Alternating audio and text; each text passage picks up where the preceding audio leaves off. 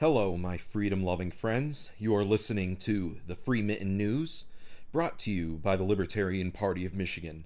I am your host, Connor Nepomuceno, here to give you the freedom perspective on today's current events. Today, we are covering banking in the marijuana industry, escalating tensions in Ukraine, the theocracy of Michael Flynn, the mass non compliance of a California town, the COVID apartheid state, and the arrogance of Dr. Fauci. Sit tight and grab a glass of water. We've got some red pills coming your way. Since its legalization by Michigan voters in 2018, the cannabis industry has been a boon to Michigan's economy.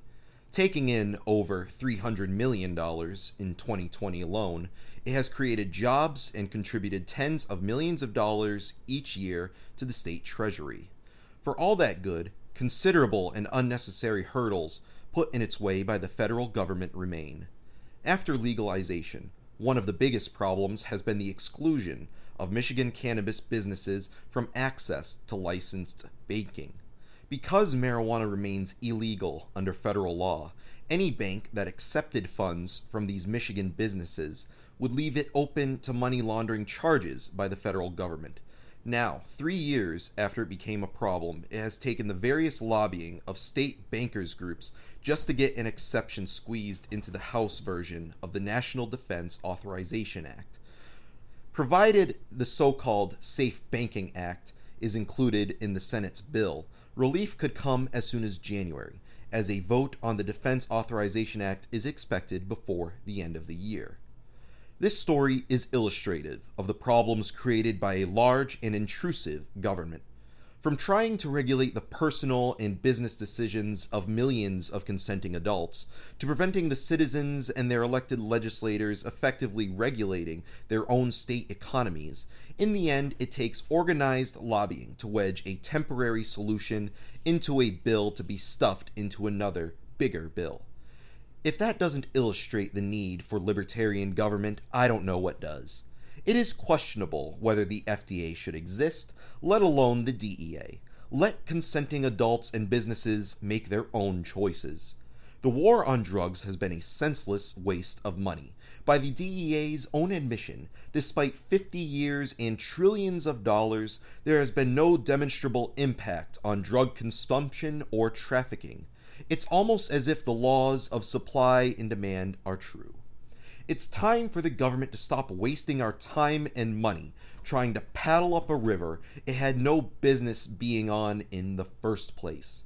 The role of the state is to defend its borders and protect the lives and property of its citizens, not play social engineer. Next, we will comment on the apparently impending escalation of the conflict over Ukraine. In virtually every way, this was entirely avoidable, and at its core are a series of interventionist U.S. policies. It was Bush Sr. and Clinton that insisted Ukraine give up its nuclear weapons in exchange for security assurances from both the U.S. and Russia. Clinton and Bush Jr who expanded the NATO military alliance right up to Russia's doorstep despite its opposition, Bush Jr. and Obama, who encouraged and welcomed revolutions that toppled Russian allies in Georgia and Ukraine. And it was the later ousting of Putin ally Viktor Yanukovych with covert U.S. funding and public support by prominent Republicans and Democrats that precipitated the Russian annexation of the Crimea and the wider ongoing conflict in the eastern, Russian speaking parts of the state. A conflict that probably wouldn't have happened had Ukraine been allowed to keep its nuclear arsenal in the first place. Despite the disaster commentary provided by mainstream internationalist oriented media, open war on Kiev by Moscow is unlikely. Even if it were to happen, no clear U.S. interests are at stake, and there is no advantage to be had in military involvement. Ukraine is not a NATO member. Both Russia and the U.S. claim the other side violated their security pledge respect the sovereignty of Ukraine and no UN Security Council resolution could pass a Russian veto. Despite the scaremongering of the establishment media about the danger of a revanchist Russia, responsiveness to their propaganda is diminished by exposure to a map. In a telling survey, Russia expert and researcher Timothy Frye found a majority of the thousands of respondents reported Russia's threat to Ukraine was a serious national security problem for the US until shown a map highlighting the locations of the countries in question. The situation then changed, with a majority saying the situation posed no threat to the United States. The historical, sociological, and economic relations between Ukraine and Russia are fraught with a thousand complexities, few of which Americans are aware of, and none of which they will care about if any number of Americans wind up being killed over what is essentially the secession of Ukraine's corrupt and impoverished Rust Belt. It is possible that, as in April, Russian troop deployments are meant to initiate a summit between Putin and Biden. It is possible, too, that some offensive operations are meant to be carried out, possibly in conjunction with some simultaneous actions by allies in Belarus or Serbia. Perhaps it will have some relation to events in Bosnia and Herzegovina. The situations are complex, and if treaty obligations do not demand it, the best outcome for the American people is the one that sees the U.S. keep its blood soaked hands off, saving American lives and treasure. The libertarian foreign policy. In an odd outburst on November the 13th, Michael Flynn, former national security advisor to the Trump administration, said the United States should have a single religion given that such religious unity has never existed in the United States and is in fact contrary to founding principles and the federal and most state constitutions, this might seem like an odd statement for a failing politician.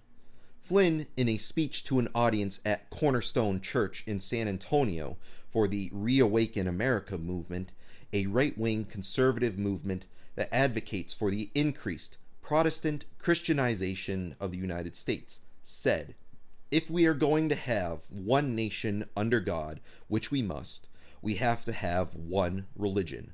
One nation under God and one religion under God. End quote. In this single statement, Flynn advocated for both forced unity and its maintenance under the adaptation of Protestant Christianity as a mandated national faith.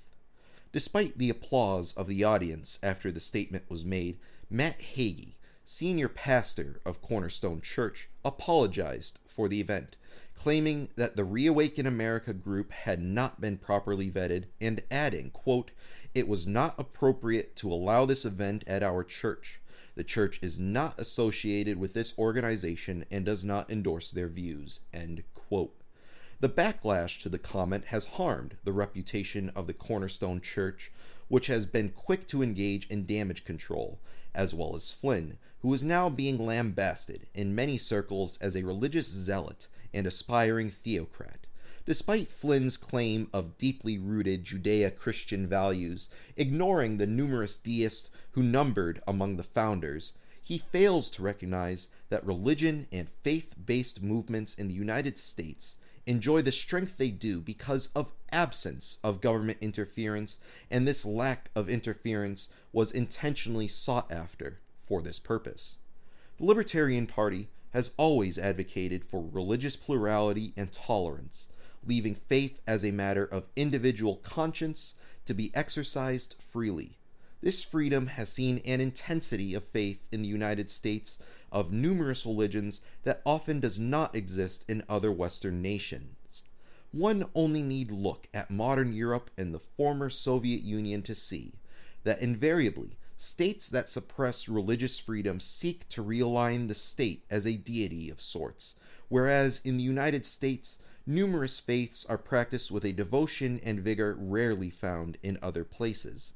This same suppression of true religious devotion arises when the state mandates a specific faith as official. Indeed, official and state led faiths often serve to delude citizens into confusing their faith with devotion to the state, which furthers empowers it. Religion, independent of the state, can be seen as a bulwark against tyranny, especially where religious pluralism exists. Lovers of freedom recognize this very simple principle, and it is well enunciated in the National Libertarian Party platform. We favor the freedom to engage in or abstain from any religious activities that do not violate the rights of others. We oppose government actions that either aid or attack any religion. It is disappointing that in the 21st century, many ignore this much needed freedom and occasionally even give tacit endorsement to theocratic movements. While the statements made by Flynn can be seen as a politician playing to an overzealous audience, or even as a disgraced public figure seeking a fervent support base, we must remember that the right is as prone to fascist collective ideologies as the left. Mandated faiths are certainly not as urgent an issue as mandated vaccines and medical passports, but neither are in line with libertarian principles, and neither should be tolerated by those who place individual freedom above majoritarian dictate.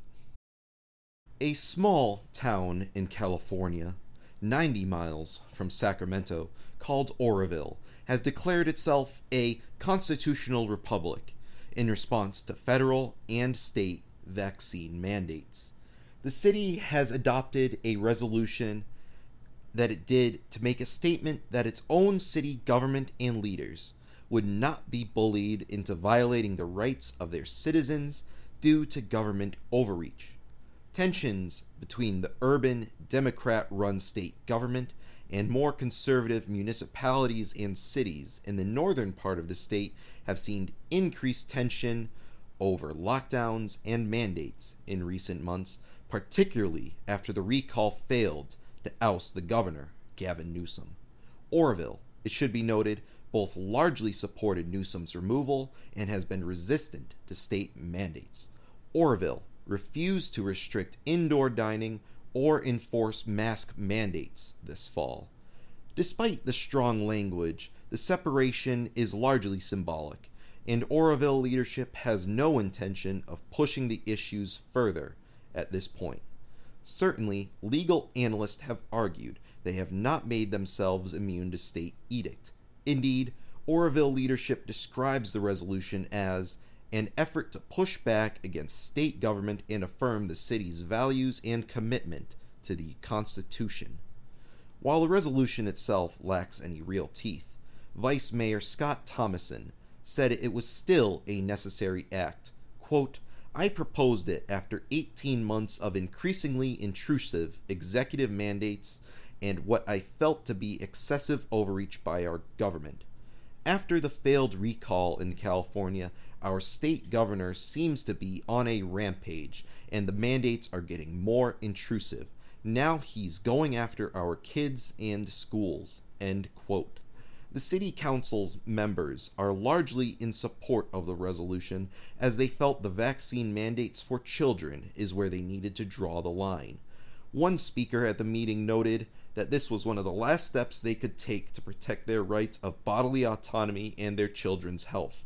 Quote, we're hoping that becoming a constitutional republic city is the best step in order to regain and maintain our inalienable rights protected by the Constitution of the United States.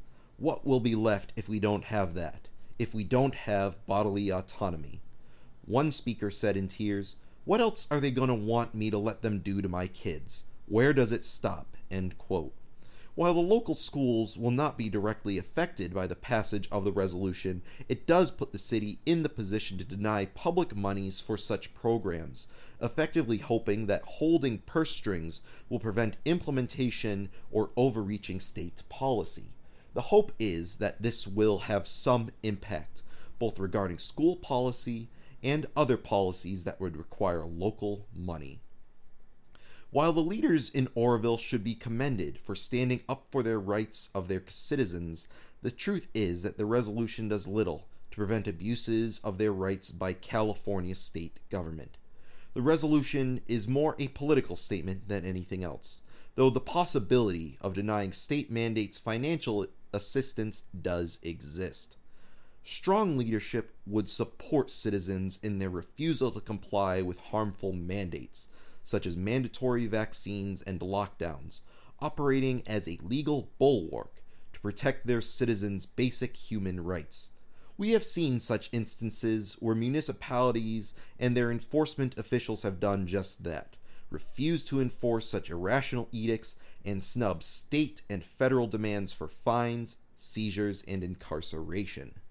Given the increasingly authoritarian nature of such mandates and the officials who order them, such gestures will no doubt become more common, but will have less than the desired impact without broad scale implementation of full rejection of such orders. This may not be enough to truly curb the rising abuse of power by authoritarian leaders like Gavin Newsom. Given all that it is notable that libertarians have an advantage in thinking that many conservatives do not. We are not hemmed in by the same kind of nationalistic or patriotic collectivism. The liberty minded are more willing to risk the cost of disobedience and less bound by the mo- notion that national unity should be weighed against individual liberty. The dissolution of the nation is not unthinkable if it protects the rights of individual human beings. Just as the founders of this country seceded from the large British Empire, we too must be ready to break political ties if we are to preserve the reality of ideals like freedom. Simply put, Oroville's resolution is not firm enough and does not go far enough. It is a form of negation with an entity which seeks to deprive them of their most basic right of bodily autonomy.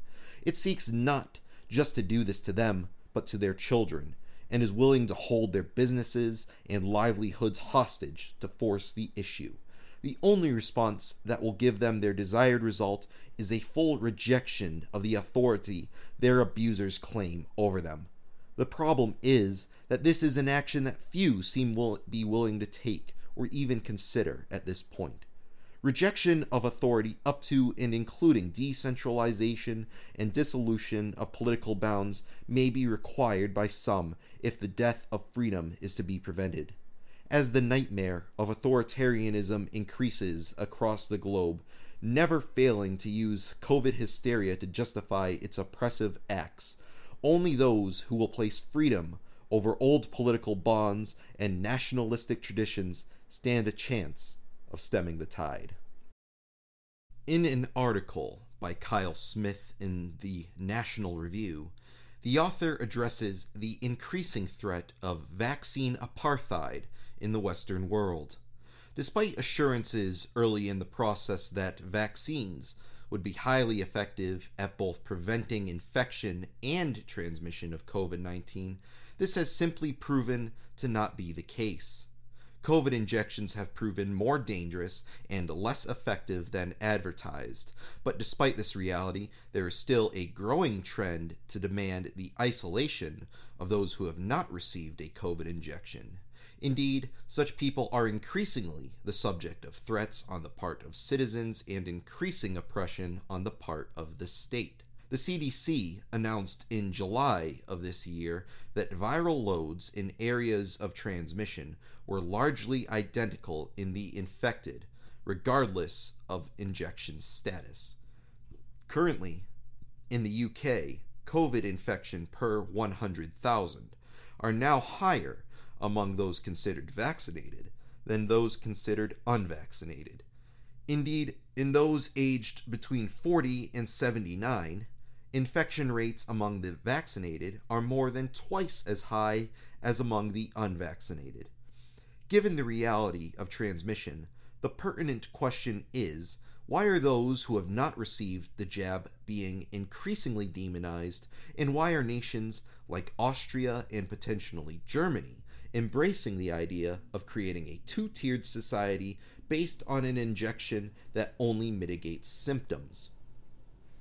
The media seems determined to perpetuate the lie that those who have had no COVID injections or not enough injections are functionally plague rats. The truth is that the uninjected are no more apt to spread the virus than those who are injected. Indeed, such people are more apt to be symptomatic and despite claims to the contrary, to build more effective natural immunity, as supported in scientifically sound studies conducted in Israel. The increasing rancor against the uninjected is impossible to ignore, given the increasingly divisive nature of the COVID response on the part of governments and the increasingly partisan divide that it fuels. One can argue that this is largely about the social sanctioning of persecution that was already desired and can now be justified in a plague scare of a virus with a fatality rate of less than 1%.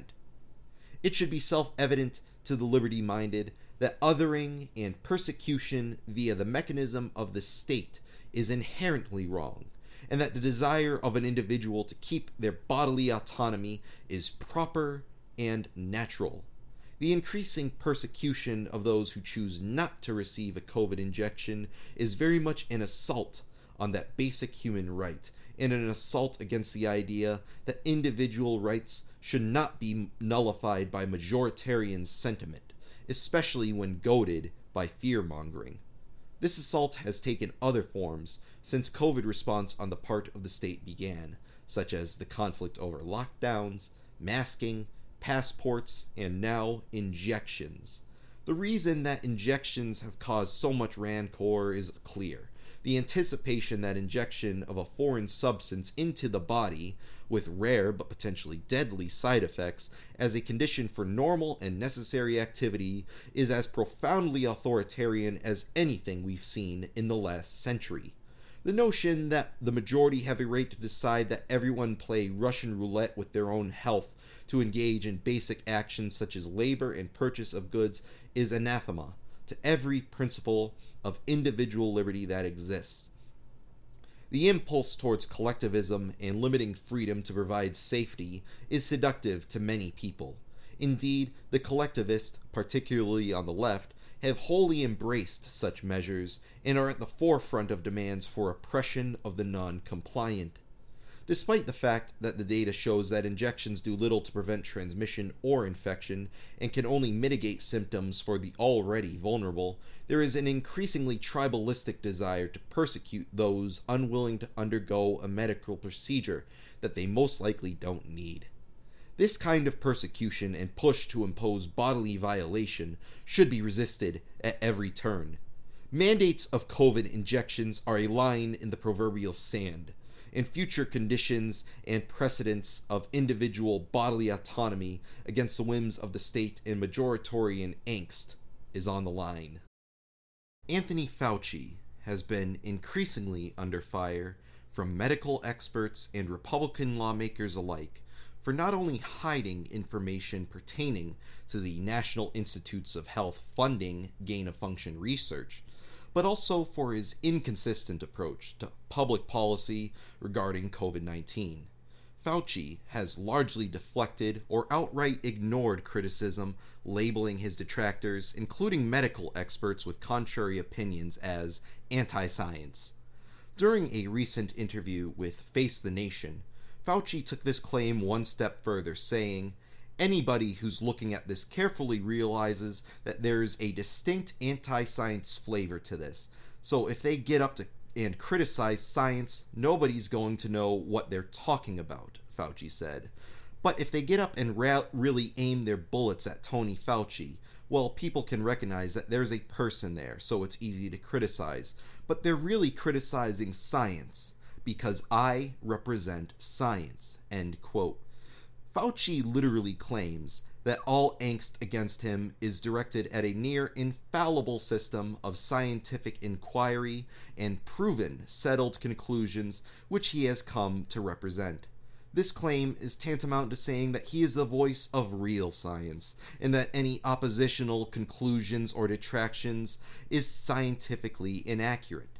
This phenomenal claim was quickly assailed by Fauci's most prominent critic, Senator Rand Paul, himself a medical doctor, who said in response, The absolute hubris of someone claiming they represent science. It's astounding and alarming that a public health bureaucrat would even think to claim such a thing, especially one who has worked so hard to ignore the science of natural immunity. End quote.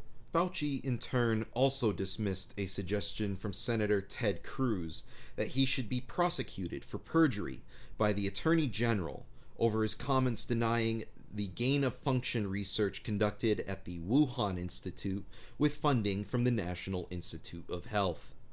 This in the light of recent letters that, in fact, such research did occur. Fauci responded that this was largely an attempt on the part of the GOP to scapegoat him due to the unfavorable light he feels has been shed on the Republicans since the events of January 6th.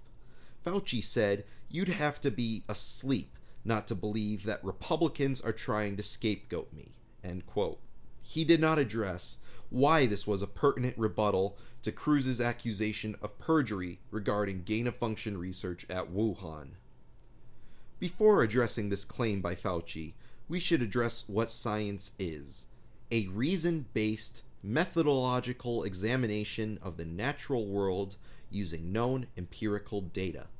This, in turn, is used to come to conclusions as to why certain events occur in the natural world. What science is not is an orthodoxy. Science is not ever final, unquestionable, or settled. Scientific inquiry, by its very nature, must accept new data, criticism, and analysis because it is always evolving. It must do so as its practitioners, human beings, are imperfect and as such are capable of bias and error. To treat it otherwise is to give it the power of an unquestionable faith, a secular orthodoxy, which does not only reject other ideas, but even calls variances in conclusion heresy. The response to this supposed heresy regarding COVID 19 has been the chanted dogma of trust the science. But as noted, science is neither uniform nor settled. The reality is that the phrase trust the science means trust the word of those controlling the narrative regarding COVID 19 as a scientific edict from the God of science. The demand is to assume that those presenting this data are both incorruptible and infallible. It should also be noted that science has nothing to do with morality. Science addresses the probabilities of what is, based on human knowledge and comprehension. Morality addresses what should be, based on the experience drawn from the impacts of human behavior. Morality addresses what is good in the context of possible action. For example, killing another person for pleasure is a possibility, and any reasoned observation can attest to this.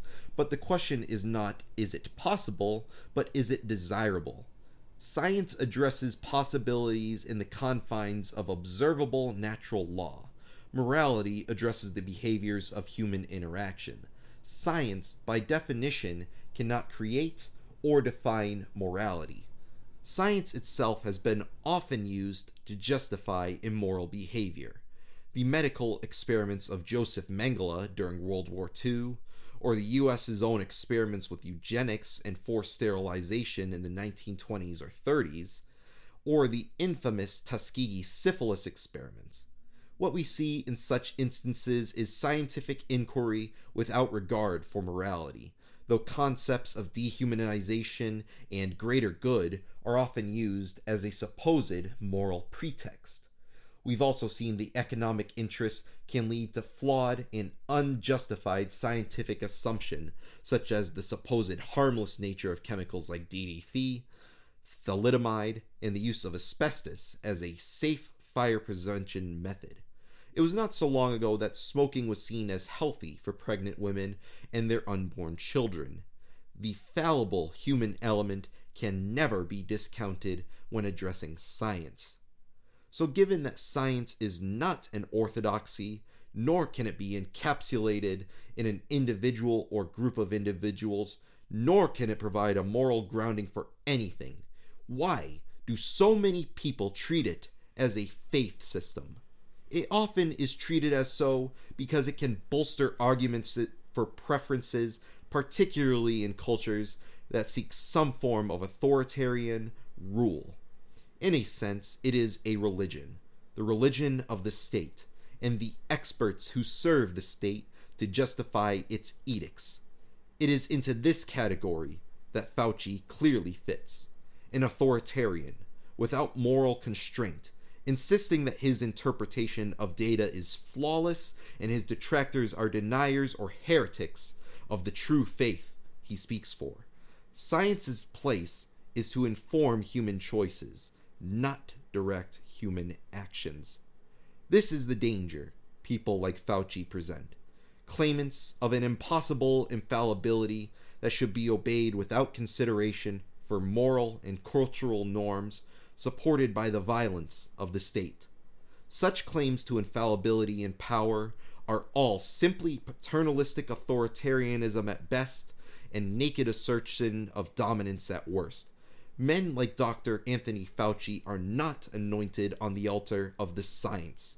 They are men, and the freedom loving people of the world look forward to the day when they are tried for their crimes in the name of the science. Well, on that light-hearted note, I believe we are done for the day. On this day that I am recording, we are on Giving Tuesday, the unofficial beginning of the Christmas holiday season, a day to counter the consumer excess of Black Friday and to give any excess you have to worthy causes. Times are tough right now, no thanks to any number of conditions that we have been talking about, and people need help people need kindness, and the world needs love and giving. So say hello to your neighbors, help each other in any way that you are able, donate to that charity. And if you have the time, please join your local Libertarian Party of Michigan f- affiliate.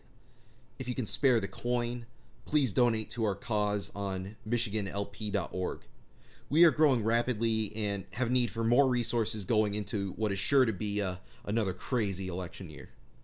And with that, stay free, my friends. Connor Nepomuceno, signing out of the Free Mitten News.